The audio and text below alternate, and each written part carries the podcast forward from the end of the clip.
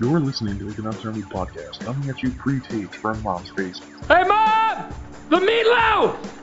We want it now! It's the Vancouver Canucks hockey podcast with a sense of entitlement that nobody saw coming. What's she doing? I never know what she's doing back there. Now, here are your hosts, Jeremy Davis and Joseph Dale Burke.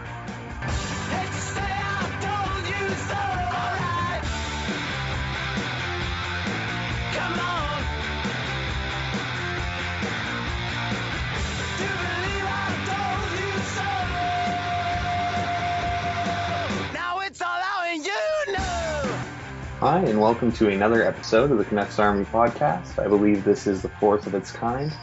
I will be one of your hosts today. I am JD Burke, the managing editor of Canucks Army, and I'm joined as always by fellow co-host Jeremy Davis, or as we like to call him, the Canucks Army Slack, Jeremy without Twitter Davis.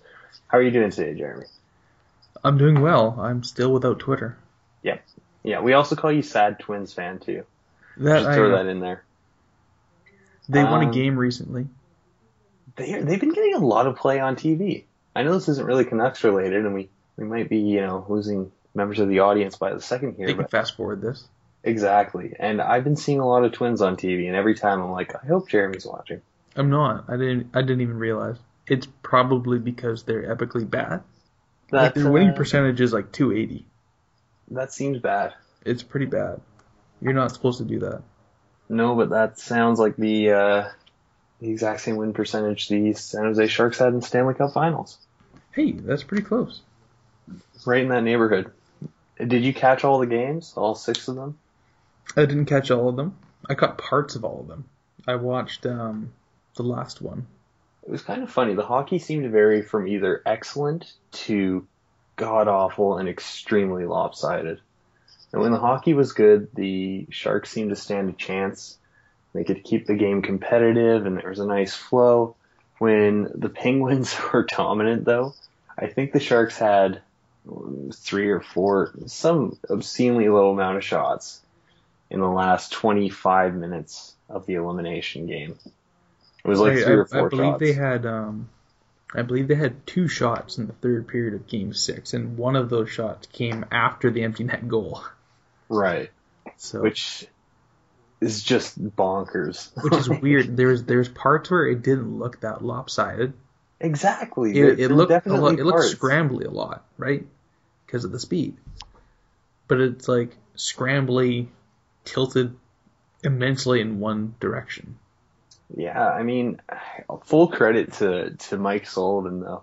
I gotta say, by the end of these playoffs, he he skyrocketed up my charts to maybe a top five coach in the league.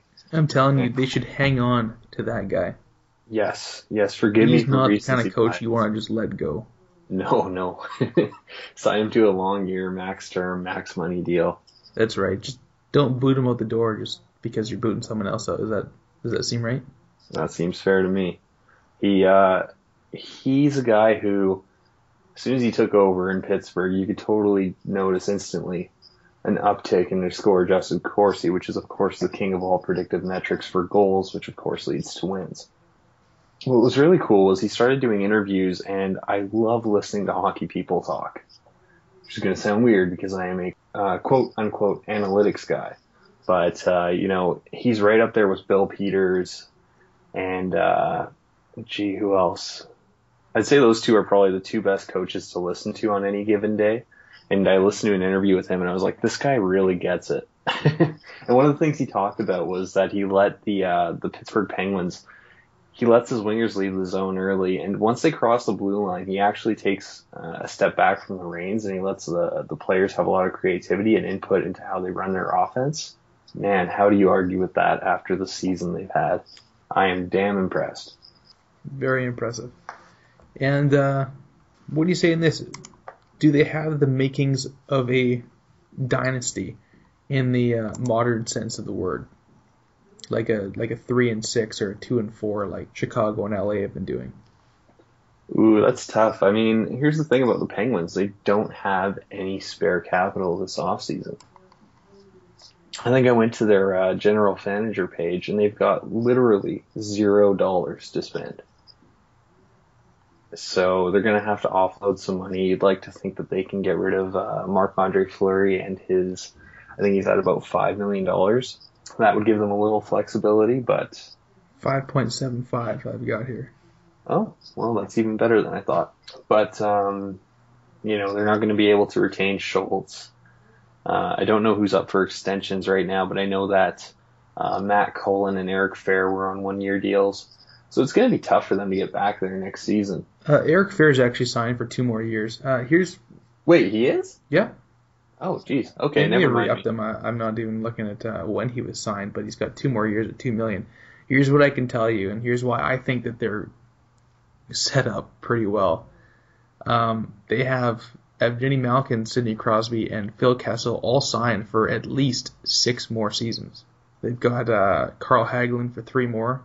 They've got Bonino next year at 1.9. Is that the last year on his deal? That's the last year on his deal. Right. That, that insanely low cap deal. yep. His best and they've got uh, Patrick. Hornqvist for two more years as well. They got Chris Letang for six more years, Olli Maatta for six more years. Yeah. I- and then they've got um, you know, some of their their young guys who came in and produced this year. You know, Conor Sheary, Bryan Rust, they're on entry level deals, and even when they come off those deals, they're not going to be making bank breaking money, nope. right? Nope. So Beauty of homegrown players.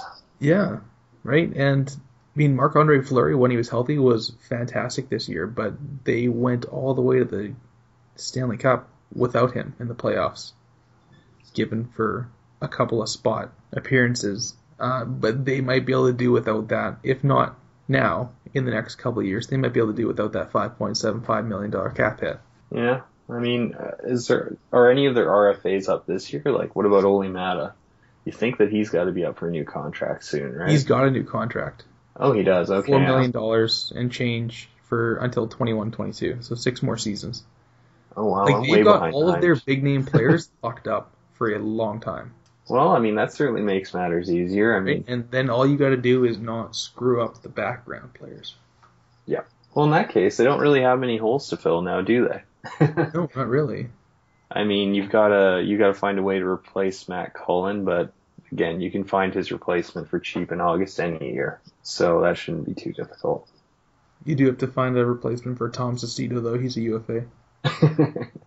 Sorry, do you mean top sixty though? Up six Tito. One of my favorite Canucks Army memories is still when we were having a fundraiser at the Pint. Um, and I think he actually scored a goal. And one of us started a top six Tito chant in the middle of the Pint. And before you know it, everybody was in on it. And the whole place was rocking for a Tom Sestito goal. Yeah, I'm pretty sure we lost the game too. I mean, he was something. yeah. Well, I mean, that's I mean, certainly just bodes imagine well how impressive it is that the the Penguins managed to get as far as they did without a top six player like top six Tito. Like if they can do that, what can't they do? That's what I want to know. Well, in all seriousness, though, I think one of the one of the cool things is how far they got with that patchwork blue line. I mean, Brian Dumoulin is a lot better than people give him credit for. Granted, uh, I know in Pittsburgh they call him Baby Paul Martin or something to that effect. but you know, when you got Ian Cole eating top four minutes in the Stanley Cup final, uh, I'm sure most would agree that that's not necessarily the recipe for success. And somehow they did it. It, it reminded me of 2012 when the New Jersey Devils had their uh, their no-name defense or whatever. Yeah, Of course, they didn't have a Chris Letang, but yeesh, I don't know how you win a cup with Ian Cole in your top four. Brian Dumoulin's been something special, and he's back next year for eight hundred thousand dollars. You know what the funniest thing is? You look at um, you look at Derrick Pouliot, who was the the pick they used from the Jordan Staal trade. So they got Brandon Sutter, uh, the pick they used on Derrick Pouliot, and Brian Dumoulin. And, And- and Pouliot, I believe, was a, what a tenth overall. Uh, I think he was higher, seventh or eighth even, somewhere around there. And I don't think anybody at the time anticipated that Brian Dumoulin would be the best piece that Pittsburgh got back. No, no one would. He's like a throw-in. And here we are. Which is funny. I was hearing this on the radio as well. People were talking about it, and um, they're saying this is the season for trades coming up, right? Yes. Uh, the next ten days or so, as we head into the draft. to really pay attention to the guys who are thrown in on the end of deals because, you know, a lot, even the big name players, when we're talking about younger players, anyways, they're not guarantees, right? They're obviously the probability of them succeeding is far higher than these throw-in players. But it does happen from time to time that these throw-in players become the best parts of those deals. Yeah. That's, I mean, uh, there weren't any throw-ins with Jordan Staal, but if you want to look at a high-profile acquisition that maybe uh, fell short of expectations, while we're on the topic of that trade, I think you could look right at Jordan Staal as one uh, one such player. And of course, you could look, like we just said, at Brian. In terms of him going to Carolina, Yeah. Yeah. I mean, I wouldn't say he's been bad. Uh, there's there's a difference between disappointing and bad, though that's often lost been in the some mix. injury problems there as well, right? Yeah, but um, And he's on a crappy team. hey that man, never helps. you watch out. Carolina is going to make some noise. Maybe not next year, but the year after. I think they've been uh, a top five score adjusted Corsi team since Bill Peters took over. They're doing some pretty cool things. I'm a Carolina believer. You say so. you don't seem as convinced. Uh, I'll believe when I see that. I haven't been paying as much attention to these score adjusted Corsis, so I'll That's- take your word on that. That's my one go-to. No, they they've definitely been a top five team for as long as uh, he's been around, which is just super impressive when you look at what he has to work with. Yeah, and, and I'll admit I, I'm a bit um, naive on some of the out of market teams. I've been in the blogosphere for about a year now. Uh, it's been a little over that long since I started my own thing, and then I came to Canucks Army. Uh, I don't know, August. Uh, and before that, before I really started blogging, I didn't pay a whole lot of attention beyond my own borders, right? So I'm just kind of getting more into that now. So there's a lot of things about other teams that I'm still learning. Well, I mean that's that's sort of the fun of being on Twitter, is that you're exposed to all these new markets, especially when you start sharing information and ideas the way, uh, for example, you're part of the Passing Project. Right. So you're you're exposed to the work of Brian Stimson, who is a New Jersey Devils blogger. Right, and I got Uh, to interact with him and and uh, a lot of other people from. Uh, I think they had, I don't know, representatives of 18 different teams or something like that. A, That sounds right. yeah, right in the neighborhood of where they were at, yeah. I mean, uh, like 20 years ago, what were the odds you would ever find somebody who was uh, as huge a market, sorry, as huge a fan of an out of market player as some people have become? You know, uh, huge Erik Karlsson fans in Vancouver, or in my case, Val Nichushkin or whatever. It's it's like hockey globalization, man, and it's real. yeah. I mean, if you go back a little bit farther, you'll find some of that because the Canucks were so terrible. And not terrible right. like they are now, like terrible, terrible, terrible. You know, uh, after expansion stuff like that, and even towards the mid to late '80s, uh, you will find a lot of sorry, you'll find a lot of people who are fans of other teams because they just didn't want to watch our own team, especially the older people who grew up being Habs fans or Bruins fans or God forbid Leafs fans, anyways. Yeah, yeah, that's another thing. They were exposed solely to those.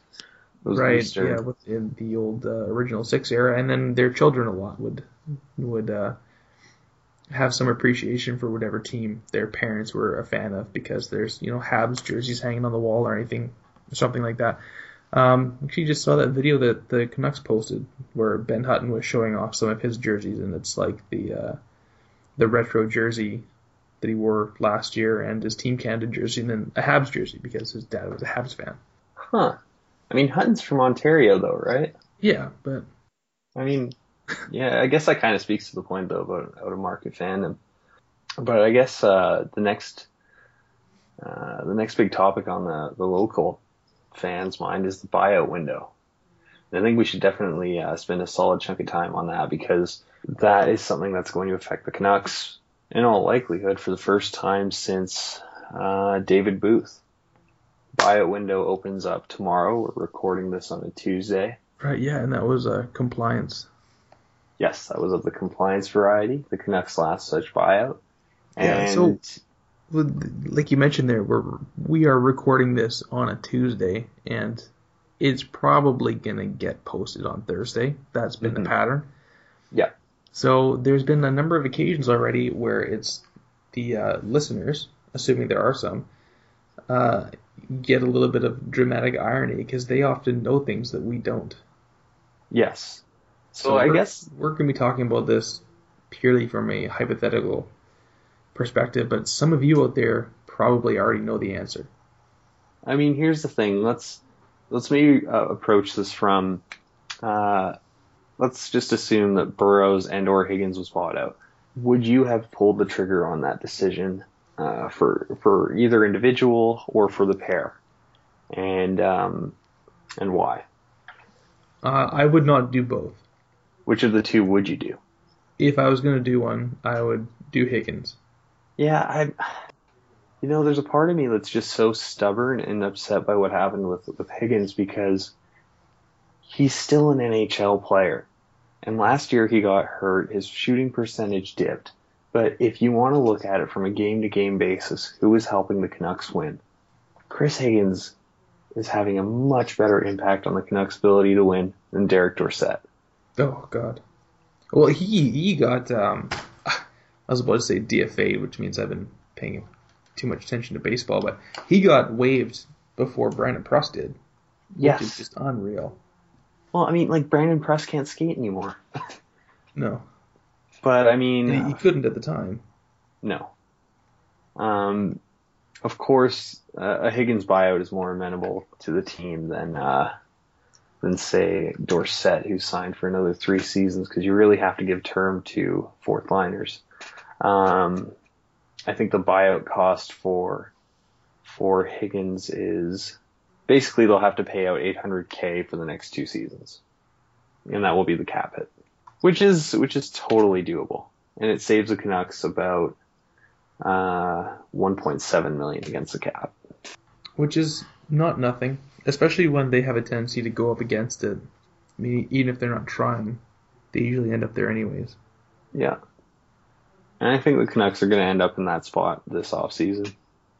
So it helps. I mean, there's your, there's your depth defender, I guess. That's the way to look at it. 1.6 million, that's there's your Bartkowski. that's just that's year. exactly what I was just gonna say. Your Bartkowski oh. 2.0. Now, Burrows, let's look at how much it costs to buy out him. Okay, so Burrows is um, 4.5 million dollar cap. 4.5 million against the cap. His buyout cost is 1 million. His buyout cap hit next season would be two and a half million, which means that the Canucks would save two against the cap. Right. So obviously you're saving more money by buying out Burrows, but I, I'd stick to my guns and like I, I don't uh, I don't like to advocate for people losing their jobs because I'm, I'm a big softy. Um, but if I'm choosing one, I'm I'm picking the guy that managed to stick around the entire year, even if he does cost an extra two million dollars. I don't think that he's also two years older. I don't think that the Canucks desperately need that two million dollars so badly. I'd rather them just stick with Burrows. It's, it's one more season. I just I don't want to live in a world where Alex Burrows is getting bought out. Yeah, doesn't Yeah. sit right with me. uh, I mean, on the one hand, is there really a place for loyalty in sports? On the other, I make an exception for Burrows and the Sedins. Right. And and I would say there's more room for loyalty in sports when you're on a team in the midst of a downtrend. Like if you're pushing for you know a cup run this year, you can't afford. You need that two million dollars somewhere else. Then obviously you're gonna have to say sorry, Burrows, you're gone. But that's not the case. In fact, they need older guys. They they can't run an entire team of these under 24 players that they've been acquiring. Like Yeah. that's what you get hockey that you saw at the end of last season, which is bad bad hockey to watch. And it, it poisons everything around it. You can't evaluate players properly because everyone's playing terrible. I would tend to agree. I think there's definitely a place for veterans in the Canucks lineup. One thing I've been thinking about though is, and I'm not sure you, that you'll find this this suggestion um, preferable to the buyout, but you you have to think that there should be a market for Alex Burrows at one year, making three million in real dollars. Well, I would think so. I, I'm not saying that we can get anything that necessarily moves the needle, but you'd like to think if we can maybe retain salary or uh, make him a part of a package deal that a team like Arizona or perhaps even Carolina, who are very far away from the, the salary cap floor, might be interested in a player that's got a um, much lower actual salary than cap hit. I think there should be a market for Burrows. I mean, I used to think that about uh, Higgins too, though, right? So I've been wrong before. There's a, a tendency to believe in the players that you have. The endowment effect. That's right. And uh, I don't know. I mean, here's the thing. Let's say they do keep Burrows. Where do you put him in the lineup? The days of Burrows on the Sedin's line, those are done. No, and I was advocating that at parts last year, and, and he did try it on occasion, and it's it's clearly not the same. No. Just doesn't have that gear, which is fine. He's he's 35, and the Sedins are 35. They'll, but you know, not everybody can stay at that pace. They are generational talents, right? Or, or maybe not generation. They're elite talents. Yeah. And uh, sometimes we forget that, and we look at Burrows and think, "Hey, why are you not producing like you were five years ago?" Well, it's because he's thirty frickin' five. Yep. Um, but I think that they could still make room for him in the bottom six. I think he still has the type of game, and he's been transitioning to that more or less in the last couple of years, anyways. I think he could still survive for at least another season in the bottom six on a team like the Canucks. And I'm sure they could find a place to put him. Yeah, I would like to think so. Uh, if I he has to start taking the occasional healthy scratch, he already seemed open to that last year. Like they talked about it. It never happened. Uh, as far as we know, there was like I think a, a game he sat out due to injury, but I always got a little bit suspicious at some points that they, they weren't just sitting guys and saying that it was injuries because they Right. didn't want to admit that they were scratching like Linden Vey or something like that. You know what I mean? Yeah. Yeah, I mean, this hasn't been the most honest regime in spite of what everyone tells you. No, which is weird because it, yeah, I mean they they pride themselves on that, but it's really everything's about PR. Oh, totally. This is the used car salesman of the NHL. Yeah, This this franchise. I mean, I'm totally going off topic with this, but speaking of totally, yeah. What else is new? Yeah, yeah, disingenuous Canucks PR. this is the most tangential podcast I have come across. I think. no, no, no, no. Hockey Graphs has us beat. They Oh, have that's us true. beat. Um, but no, do you remember when uh, when the Gudbranson trade went through and, and everybody was going Benning, but he he's a poor possession player, yada yada yada. And Benning goes, um, I'll be completely honest with you, we didn't use analytics in Boston. What a complete load of horse crap. they absolutely used analytics in Boston. Yeah. Peter Chiarelli has been on the, the panel at Sloan, and they actually promoted somebody from within hockey operations to the director of hockey operations and analytics in 2014. And at the press conference, Chiarelli confirmed that analytics have always been a relatively large part of what they do in Boston. Right. I think maybe that was more of um, him saying, uh, "I didn't pay attention to the analytics in Boston." Well, someone wrote an article on this on uh, today's Slapshot. I think it was Catherine Silverman. I think you might be right. Yeah, She's a fantastic writer. Yeah, she is. We should get her on our on our site. She wrote something today. Oh, yeah, I was being facetious. She's afraid of Nemu. Yeah, that's true. You know what's funny? He calls for me to be fired on your articles too. And well, what are you gonna do? Yeah. He's a contemptuous um, being. yeah, he's a good friend of mine. But yeah, sorry, I didn't mean to cut you off there. Anyways, yeah. Um, so she wrote an article on today's Slapshot that was directly related to that statement, and this is about regardless of whether or not they were using analytics, and we know that they were. They had a team full of players who had excellent analytical numbers. So there's a gigantic flaw in logic there saying that, well, we didn't use analytics, so therefore analytics aren't necessary. When you had a team full of guys, even if you didn't know it, you had a team full of guys who were very, very strong possession players. And it's a big part of why you're successful. And you went out and cherry picked a, a player off another team with very poor analytical numbers. And you can't just equate that and saying, well, I didn't know these guys had good analytical numbers, so I'm just going to ignore this guy's bad analytical numbers and we'll just see how it works out. Yeah, I mean, uh, I don't know if if you There's there's a there's a lot of different um, layers to all of that because we know that some of the things that they said were not true. Like if he speaks on the Boston Bruins in general not using analytics, which he did. We know that that's not true. So it's hard to pick out if he's telling a fib or if he's um, if he just is oblivious to it. Like you, you don't really know. So we're speculating on top of flimsy ground. Yeah, that's that's fair. I mean, uh, yeah, you'd you'd have to agree though that he leaves himself open to that line of cri- uh, criticism when he makes such a declarative statement like that. Though He does, and I think we talked about that in person one day.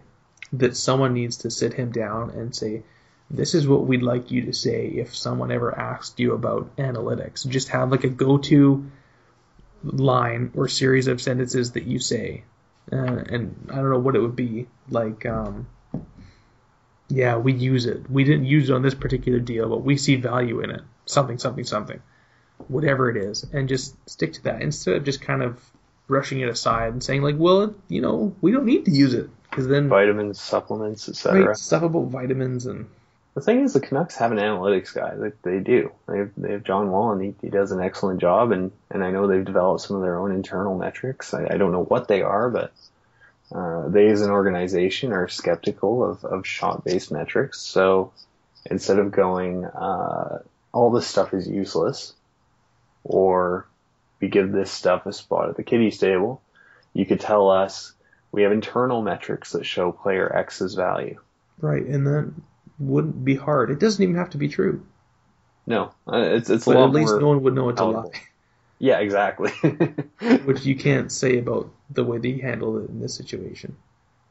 No, no. Well, I mean, on the bright side, I just thought about it. Maybe that uh, rant about Benning and the, the used car salesman organization wasn't so bad a tangent to go on because I think next on our agenda was we're going to discuss the coaching carousel.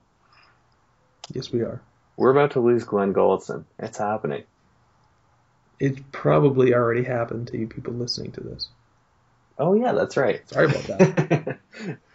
um, good for him. I'm happy for the guy, and I'm not overly upset in the sense that I, I like I think he's done a fine job of our penalty kill, but I think it's a loss we can more than live with.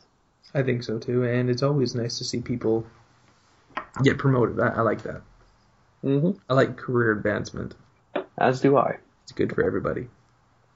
And uh, it's not like he got it's not like he got much of a fair shake in uh, in Dallas. I mean, the roster he had to work with in his one full season was the not so good, not so good. But uh, it'll be interesting. I think he's more of a defensive ace. I think that's sort of where he's uh, his game is rooted in, which uh, which actually carries a certain amount of weight now. I think three four years ago everybody was a defensive coach, but um, It'll be interesting to see what Gulutzan does because he's always been lauded with the Canucks for the way he handles the younger players, Right. and there's no shortage of that in Calgary. That's right. And there's no shortage of defensive problems either. No. And they have talent for days in the back end. Oh, just wait until like Rasmus Andersson and Oliver Kylington, uh, you know, Jakub Nakladal is right on the cusp. They got some guys coming up too. It's it's just it's ridiculous. Yeah. So if you could rein those guys in, then. Well, I mean, they already got a game out of Oliver Kylington last season. Yeah. which is uh, I remember I spoke to some scouts at a Giants game and I was like, "Yeah, well, give me your thoughts on Kylington." Mm, Never going to play an NHL game. Scouts really don't like Kylington, and it was it wasn't just them. Like he was very low on most um, like McKeen's or future considerations, hockey prospects. I think they all had him pretty low last year. Yeah. It was cool because three months later he was playing a game. Yeah. Uh, I mean, I know the the Canucks Army prospect profiles had him in, I believe, the first round, right on the I, oh, I, I think it was 13th. Oh, really? That high? Yeah, because I, I was just um, rebrowsing the 2015 draft profiles the other day. Yeah. I've done a little bit of that myself. They did some good work. yes, they did. Yes, they did. I'm pretty happy with our version, though. Yeah. I think we did good. I think we've we've done well. So we're gonna lose Gulutzan. I, I wonder if the Canucks are gonna fill that vacancy with Travis Green or or I mean, it's, it's such a convoluted situation because they already have three assistants, right? That's right. Yeah. Or if they're going to move Lidster onto the bench, was it Lidster? No, it's uh, Lidster's already on the bench. Perry Pearn, who's upstairs. Right. Perry Pearn. the eye in the sky. Uh, They seem to like that setup. Interestingly enough, though, Perry Pearn actually ran the Winnipeg Jets penalty kill, if memory serves. So there's a, a nice little opening there. Yes, They and have options. And I don't necessarily know if Travis Green is going to want to take an assistant coach's uh, an assistant coach's gig. It yeah, it doesn't seem like it given what um, some of the industry experts have been saying. They they seem to think he's he's dead set on being head coach and he'll just patiently wait for his opportunity to do that. And I mean, he's so young for for a head coach. He's so young. He'll get a shot. Oh yeah, he'll he'll he'll get a shot for sure. I mean, frankly, I don't know if Willie Desjardins is going to make the year.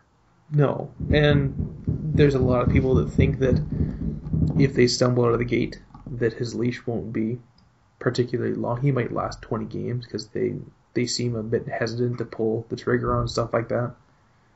20, 30 games maybe, depending on how bad it is. And there's a lot of people that think it's not going to be so good. It probably depends on injuries. They've shown in each of the last three seasons that they can get off to pretty hot starts Yeah, that's true. not so much last year, but even in the Torts here, they got out of the gate uh, quite well. So Well, that's they gonna could, have to go uh, right They could the put off any sort of coaching changes, depending on degrees of luck, either with uh, injuries or shooting percentages, that sort of thing. Yeah, I mean, personally speaking, I set the over under at December, and uh, yeah, about 30 games. Yeah, about 30 games. Yeah, what a shame too. You know, I, I, you feel bad for the guy because look at how we were, just talking about how young Travis Green is. The same, unfortunately, cannot be said of Willie Desjardins. And you wonder if there's another NHL coaching job on the horizon for him. So we probably shouldn't write him off entirely just yet, out of fairness. No, yeah, but it is it's hard to see. Sometimes pe- people come in on bad teams and it's hard for them to get another shake. Yeah. Like this is these are um, different examples, but you can look at the Oilers and see what happens with them, and they're like coach killers, right? Yeah, Um, and both these examples are much younger guys, but Dallas Eakins, uh, he, that was his first job, and he's going to have trouble finding another one. I'm sure he eventually will because he's so young, but it's a bit difficult for him to live that down. He has to explain away the disaster that it was. yeah, And then there's a similar situation with Todd Nelson, who was the coach in Oklahoma City, who got promoted to the bench when Eakins was fired. And then, of course, unceremoniously tossed aside when Todd McLellan became available. So he waited patiently for his chance to get onto an NHL bench.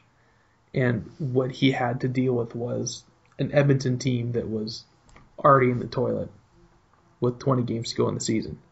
And then they did that weird thing where Craig MacTavish came down from the press box and like stood with him and held his hand on the bench for six games, yeah. It just- Which is so like, weird. so Oilers, right? So Yeah. MacTavish. Well, But that's like he would have been much better off if they just left him alone in Oklahoma City and found some other coach, or like used one of their, or just had MacTavish down there and finish the season. Like Yeah. Todd Nelson probably had a better chance of getting another job if he just stayed in the AHL. Instead, he has to go up and sully whatever reputation he might have been able to garner by being associated with the Oilers.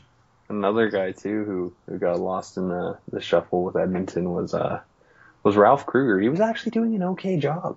He was actually doing an okay job, and then a year later he was in Switzerland. I think it was Ralph Krueger. Yeah, he, yeah, that's the Oilers effect. Yeah, yeah, just just a weird situation, and and uh, they, have got to fix it sooner or later. You think? You look at we threw some shade on Peter Chiarelli last uh, episode, but he's miles better than Craig MacTavish. yeah, yeah, I would concede that. And you know, uh, Todd McLellan is a good coach. He never got over the hump in San Jose. He does have a cup ring with Detroit though, um, and you know they got to turn the corner. Connor McDavid is going to drag that team kicking and screaming to the playoffs at some point. I don't think it's going to be this year, but the year after it, probably, Well, along depends. with um, Taylor Hall and and Draisaitl, like they'll drag a team into the playoffs whether they like it or not. A lot of it's going to depend on what they can do with that blue line. They can't afford another Griffin Reinhart mistake. I'll tell you that much. No, and and that will be the difference between those three forwards dragging a team into the playoffs and actually earning a spot in there and having a chance to do something once they get there. Yep. Yeah, I would tend to agree. I mean, yeah, they got Connor McDavid. I think he was a 2.7 points per 60 last year as a rookie, which is obscene. He was oh, he's unreal. They've got Taylor Hall, who is probably one of the two best two-way wingers in the league. Yeah. I mean, they they got such a solid foundation. They really should put together put it together at some point. You would think. You would think. I mean, Um, people have been saying that for years yeah, because true that. Taylor Hall has played six seasons in the league now. Oh, that poor guy and his his rather large forehead. Yeah. Well, I mean, their chances got a little bit better today when Randy Carlyle was hired. That's right. Randy Carlyle's back in the league. Even the Canucks, man, if they can if they can add the right piece in free agency and stay healthy, I know they're one or two injuries away from having their season implode. I get it. But if they can stay healthy and make the right addition in free agency, the Pacific Division just got that much weaker.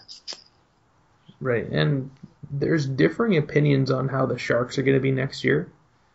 I've seen people who were saying, well, I mean, they were just in the in the finals. Thornton just put up 82 points. Like they're not going away. And I've heard other people say this was like their last gasp.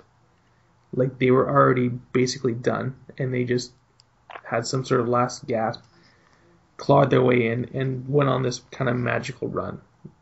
And it's hard to tell which area holds more truth. And I know that uh, they've got more to the team, a lot more to the team than just the old guys, Thornton and Marleau. And some of their their better players are, are much younger.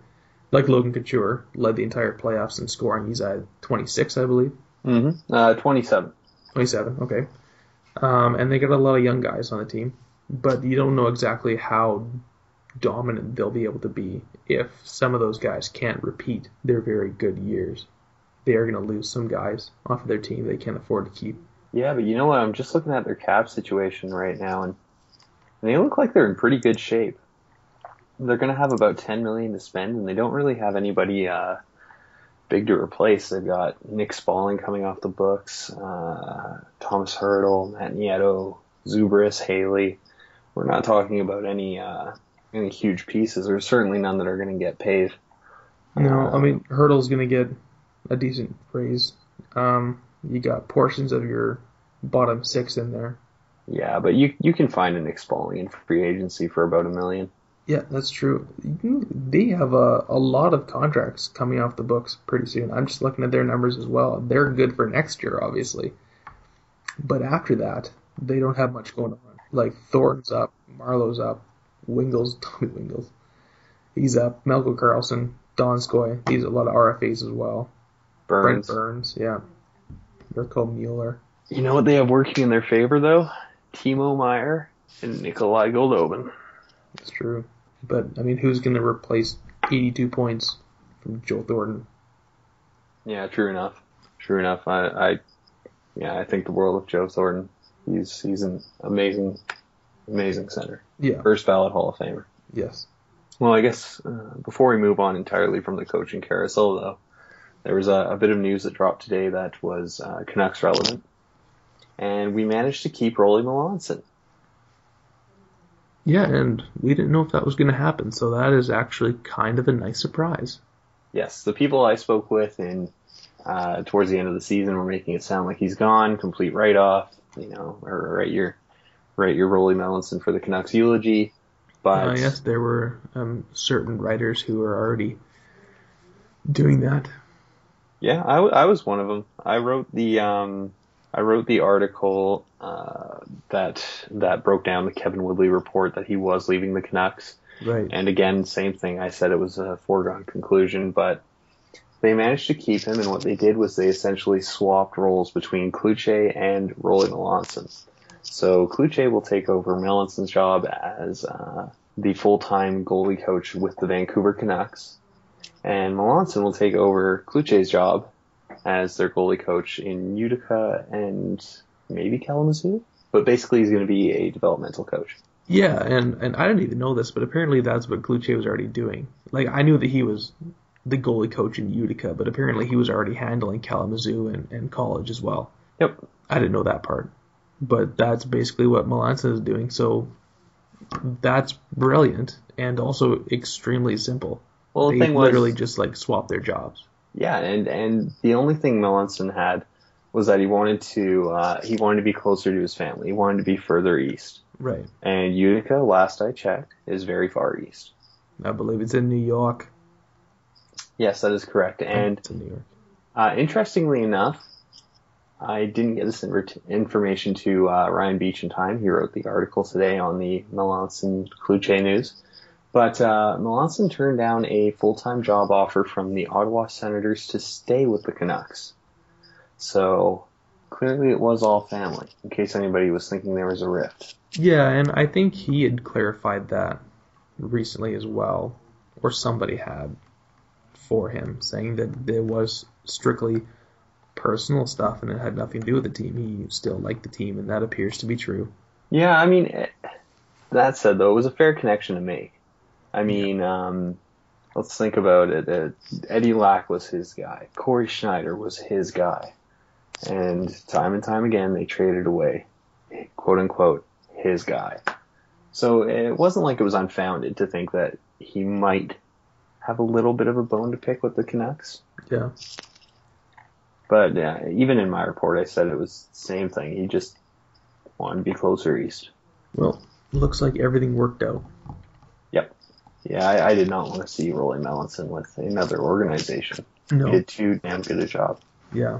And there were some people that were worried about uh, Dan Cloutier coming in. I heard a lot of radio reaction today, um, callers calling it to 1040. Talk Oh. how could they hire Dan Cloutier? Like, oh, he's so terrible. and they didn't seem to realize he's been working in the organization for what, four years, six years? Uh, since 2012. Yeah, so four years. Um, Yeah. Yeah, he's already been here, and he's been doing a good job by all accounts. And like looking at who he's handled, he's handled Eddie Lack in that time, and he's handled Jacob Markstrom in that time. And, and look at the difference between Jacob Markstrom when he arrived here from Florida, especially last year, the 2014-15 season in Utica. Like Melanson would make trips there on occasion, but a lot of that was Dan Cloutier. He was the one that was working with him on a daily basis and he was an absolute monster in the AHL last year. Yeah. And he did well in the NHL this year as well. He has resurrected his career. Yeah, absolutely. I mean, it, it's two different animals. Coaching and playing are not the same. Yeah. Uh, I mean, somebody said it on Twitter today. Rollie Melanson was awful in his playing career. So, I mean, Yeah, I, I heard that, and then I went and looked it up. I wouldn't say he's awful. He was an all star at one point. oh, Uh, he won a Jennings Trophy, and he was second in Vezina voting in 1983. So well then, he did he did pretty decent. yeah, I I think it's because maybe they're looking at the stats and it's he his playing career lasted from 81 to 92, and only once did he have a save percentage over 900 for a season, right? But you can't forget that you're talking about the 80s. Yes. So and having a save percentage above 900. yeah, he like the only re uh, actually I've, there's probably more than one season where he's had a save percentage over 900, but it only records back to 1984. So in 1983-84, he had a save percentage of 903, and he was 10th in Vezina voting. He was second in Vezina voting the year before that. So I'm assuming his numbers were even better. His goals against average was considerably lower, uh, and he won three Stanley Cups because he was a member of the Islanders. So I mean, he was a backup he actually got a pretty good gig. He got drafted by the Islanders in 79.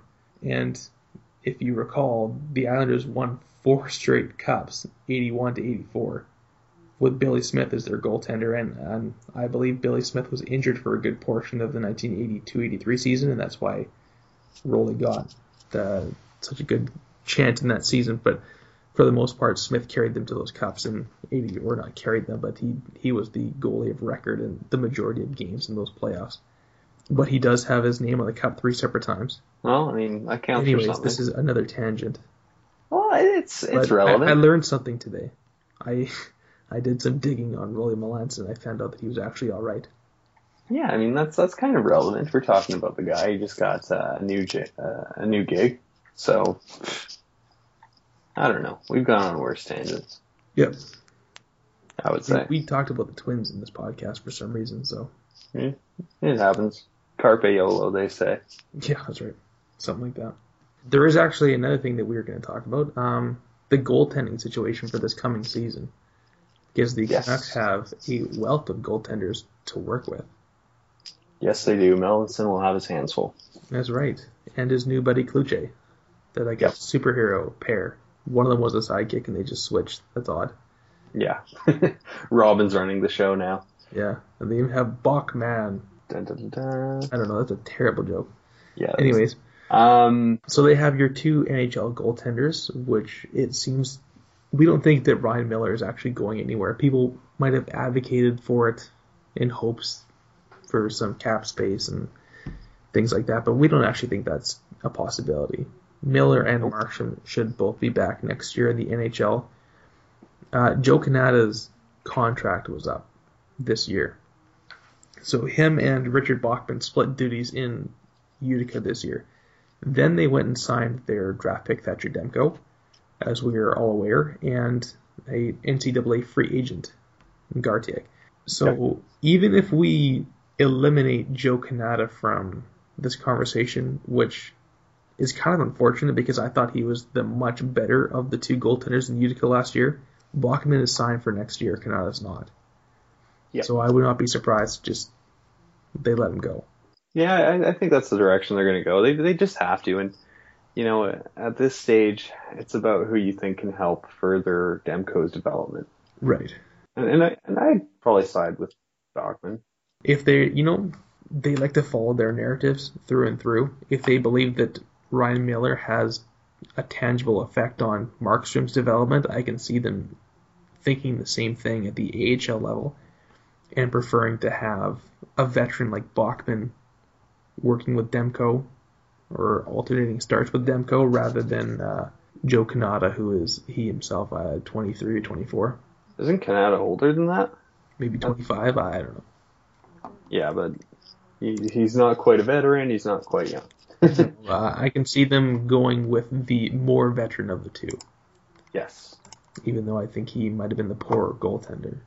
Uh, anyways, even with that sort of in that direction, that still leaves an extra goaltender. And we're not even going to talk about Clay Witt, Yeah, no. just GG. uh, because. But they still have Michael Garteig to, to worry about, which means he's probably going to be starting this season in the ECHL, as Witt did last year. And Witt had a brutal season. Yeah. Um, he could barely even see ECHL ice. So I don't think that's going to happen with Michael Garteig. He's a far better goaltender, from what I can gather. Uh, but would you be worried about a goaltender being in the ECHL? No, I mean I've always thought of Garteig as a as a depth goaltender, you know, organizational depth, Right. not even necessarily AHL or NHL, just organizational depth. Yeah. And uh, the ECHL does tend to be a bit of a black hole for positional players. So when you see your player go down there, it's uh, it's a bit of a death sentence in a way. For the most part, there are players obviously that crawl their way out, like Alex Burrows, but they're few and far between. Goaltenders, on the other hand, not quite the case, and that is for the simple reason of what we just went over. All it takes is you having five goalies signed. Someone's going to need to go down to the ECHL because they don't want to have, especially if you're looking at guys that all need playing time. It's one thing if you have a guy sitting around because he's like a guy on a minor league contract and he's just there just because. But you want to get Garteig playing time, even though he's, you know, you like your Markstrom and you like your Demko, and Garteig's like your third string goalie of the future to say, right? Like the chances of him even making the NHL are not so great, but you still want him to get playing time. So you mm-hmm. got to put him down in the minor league of the minor leagues. And there's nothing wrong with that. There's a long list of goaltenders who have gone down to the ECHL and forged pretty successful careers. And I happen to have a list of them in front of me. Oh, you came prepared. Of course I did. I remember a few of them off the top of my head. James Reimer, Jonathan Quick. Um, Yeah, so here's a list I have. Here's a like some NHL starting goaltenders that have spent time in the ECHL, and Devan Dubnyk is one of them. oh yeah, And he yeah. was up for Vezina consideration last year, and he played 43 games in the ECHL uh, over multiple seasons.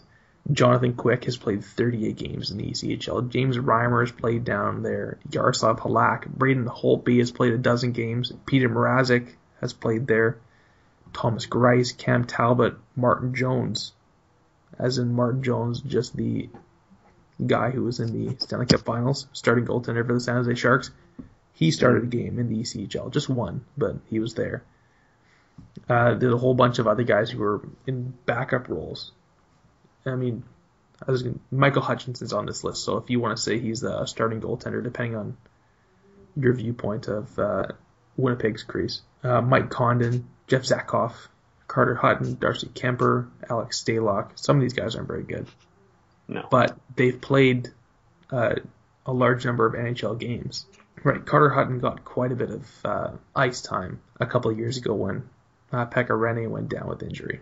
So there's a, a long list of starting goaltenders who spent time there, and there's another list of players who still got some decent NHL time after being in the ECHL. So if Michael Garteig goes down there, which he probably will, it certainly doesn't mean that uh, we've seen the end of him. I've also got another list here, which is just as fun. Oh, I mean, fun for me is not always fun for everyone else because I'm a bit nerdy. Yeah. But here's a list of uh, goaltenders who played in the ECHL and went on to play for the Canucks. all right. Shoot. And I'll warn you in advance, this is not a nice list.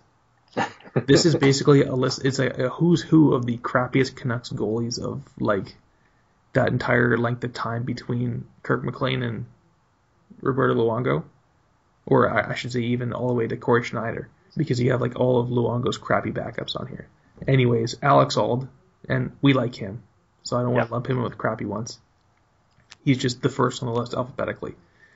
Uh, Richard Bachman, who has played down there as well, and he started a one game with the Canucks last year. He's also played with some other teams, Dallas and Edmonton, I believe. Martin Brochu, Wade Flaherty, Johan Hedberg, Drew McIntyre, Steve McKichan, Rob McVicker, Danny Sabourin, Curtis Sanford, Corey Schwab, Peter Skudra. Those are all goaltenders that have played in the ECHL and went on to play with the Canucks. That's 12 goalies. Yoinks. Yeah. Uh, the Canucks have had 39 players that have played in the ECHL and made their and played for the Canucks at some point, and 30% of them have been goalies. And goalies tend to make up about 9% of an NHL roster. So there's your little kind of statsy take on goaltenders that go down to the ECHL are much more likely to come back up than positional players are. Yeah. I would say that was a nice way to put the the TL uh, semicolon DR on Yeah. that. Yeah. I mean, Just in Yeah. case you fell asleep while I was going through a bunch of no names. no, I, I did not. I was listening with intent. I'm sure someone will. I was just People like, should listen to this podcast while they go to bed. Yeah. You can hear me Well- talking about ECHL goalies and drift off into sweet, blissful sleep. Well, it was like I, I heard you had the list, and I was like, I shall let the list the list keepers speak. the the floor is the list keepers. But no, I, I agree. I don't think that the ECHL is is um. I don't think that's where you write off a, a goalie's career. Yeah.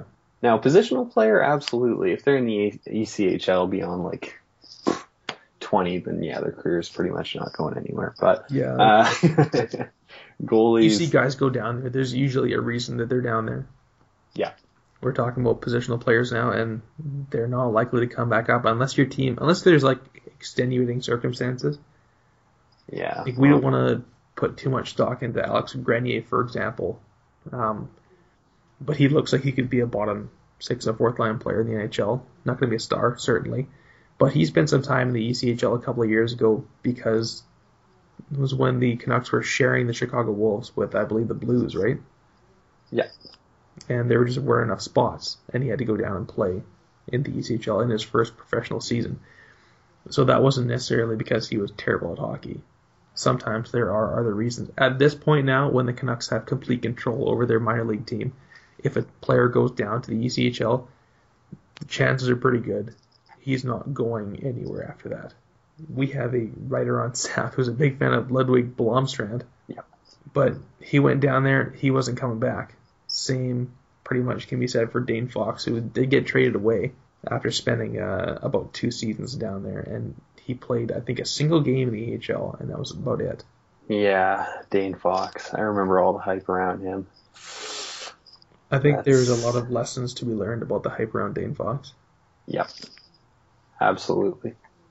Well, Apparently, playing with um, Connor McDavid and Connor Brown, Dylan Strome, inflates your numbers a bit. and Brendan Gaunce. And Brendan Gaunce, yeah. That's right. He went No, to the he- Erie Otters. Gaunce can inflate your numbers. Erie Otters for a little while. That was a good team. Yep, yep. But uh, I'm starting to slur my words. We've run through all our topics. I'm feeling pretty accomplished, Yeah, and we did it in a timely fashion. good stuff. I'm proud. I'm proud. Now, I guess by the time this is posted, we're gonna have Glen Gulutzan uh, coaching the Calgary Flames. We'll know more about Dan Cloutier and Rollie Melanson, and And we'll know about the buyout situation as well. yep. Wow. But in the meantime, we're not working on a sign off.